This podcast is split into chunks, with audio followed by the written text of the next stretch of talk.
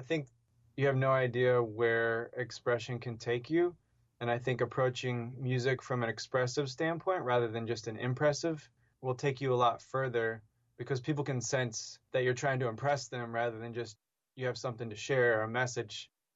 I've kind of taken that forward into my interactions with humans, hearing their story and seeing their hidden talents, either they knew or didn't know they had, or um, maybe drugs and alcohol took away from them. I work at a treatment facility in South Florida. I came from a recording and touring background.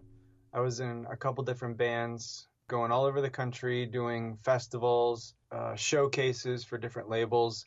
We recorded a full length record, a couple EPs, had a management team.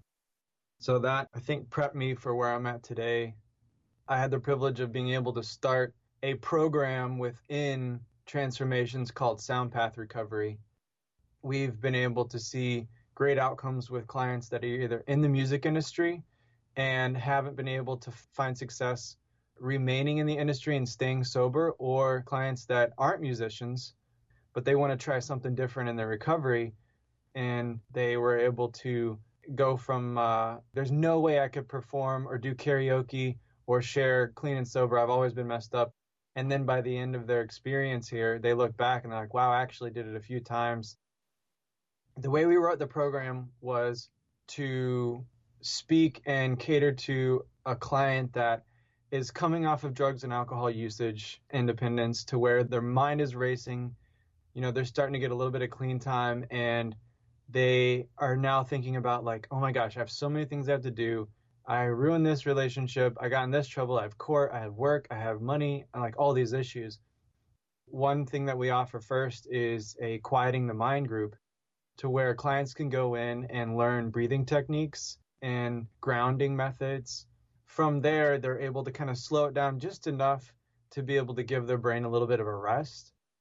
Um, and then the next group we encourage them to go to is a um, writing group. It's a creative writing group everyone can write. So in a creative writing group, we say, you know what? Just write the first thing that comes to your brain. If you think it, it's the right thing to write down. It could be, I hate writing. This is the dumbest exercise ever. My brain is out of control again. Why am I here? Whatever comes to their mind. And by the end of the stream of conscious writing, they'll have some very succinct, trackable writing where they're like, oh my gosh, where did that come from? And they'll be able to pull certain things out of it that they want to develop or they want to work on. We offer a songwriting group that structures whatever comes out of their racing thoughts or whatever comes out of their stream of conscious. And then after, we'll go through and allow them to work together as a team and collaborate and say, hey, I kind of have an idea. I'm a little bit foggy, but I kind of hear like, you know, a trumpet in the background and like a shaker. And I can't sing, but maybe you can sing what I wrote, and then I need a guitar player. And next thing you know, they're all connecting and they're on the same wavelength, and they're like, wow, I, I didn't know you felt the same way I did about the same experience or a similar experience. Clients get an opportunity to go into the recording studio. We have a professional recording studio, and they're able to kind of sit under their own weight of anxiety and they sweat and they're like nervous and how am I going to do this? I'm not Christina Aguilera. I'm not like David Bowie. You know, we say, look, your whole goal here is to be in this studio clean and sober for two hours. Can you do that? Everything else is on top of that. But can you be here? Like, yeah, I think I can. So, all right, cool. Then what what's going on? Let's do this. And we coach them and get them to relax and drop their shoulders and teach them how to breathe. And then at the end, they walk out and, and most of them, if not all of them, say, wow, I feel, they say, can I say hi? Like, I don't know if I can say that. It's like bad.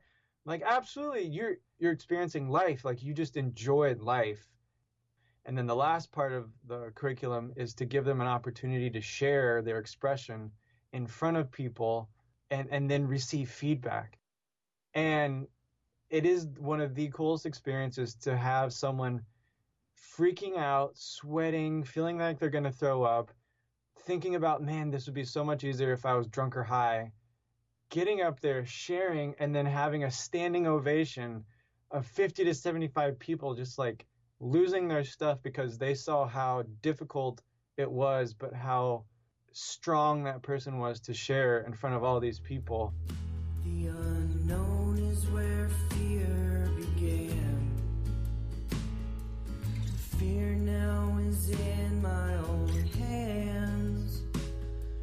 can feed the beast on a tethered leash, or face my men and make my own stance. I hope you understand. I've never seen anything like it. I've been on lots of stages, played for thousands of people, and the feeling that I get from watching that compared to me being on stage myself is it's undescribable. It's you can't buy it. You just can't buy it. I never get emails of clients saying, "Man, thank you so much for letting me skate by and not forcing me to perform." Like it's always the emails like, "Thank you so much for, you know, encouraging me to do something I didn't want to do. That changed my life. I listened to my song and I'll never be the same again. And those are the emails that I always get. And I'm not even start to cry like thinking about it, but there's there's this hope that comes from people having new perspectives and new experiences and at least saying I'm afraid, but doing it anyway.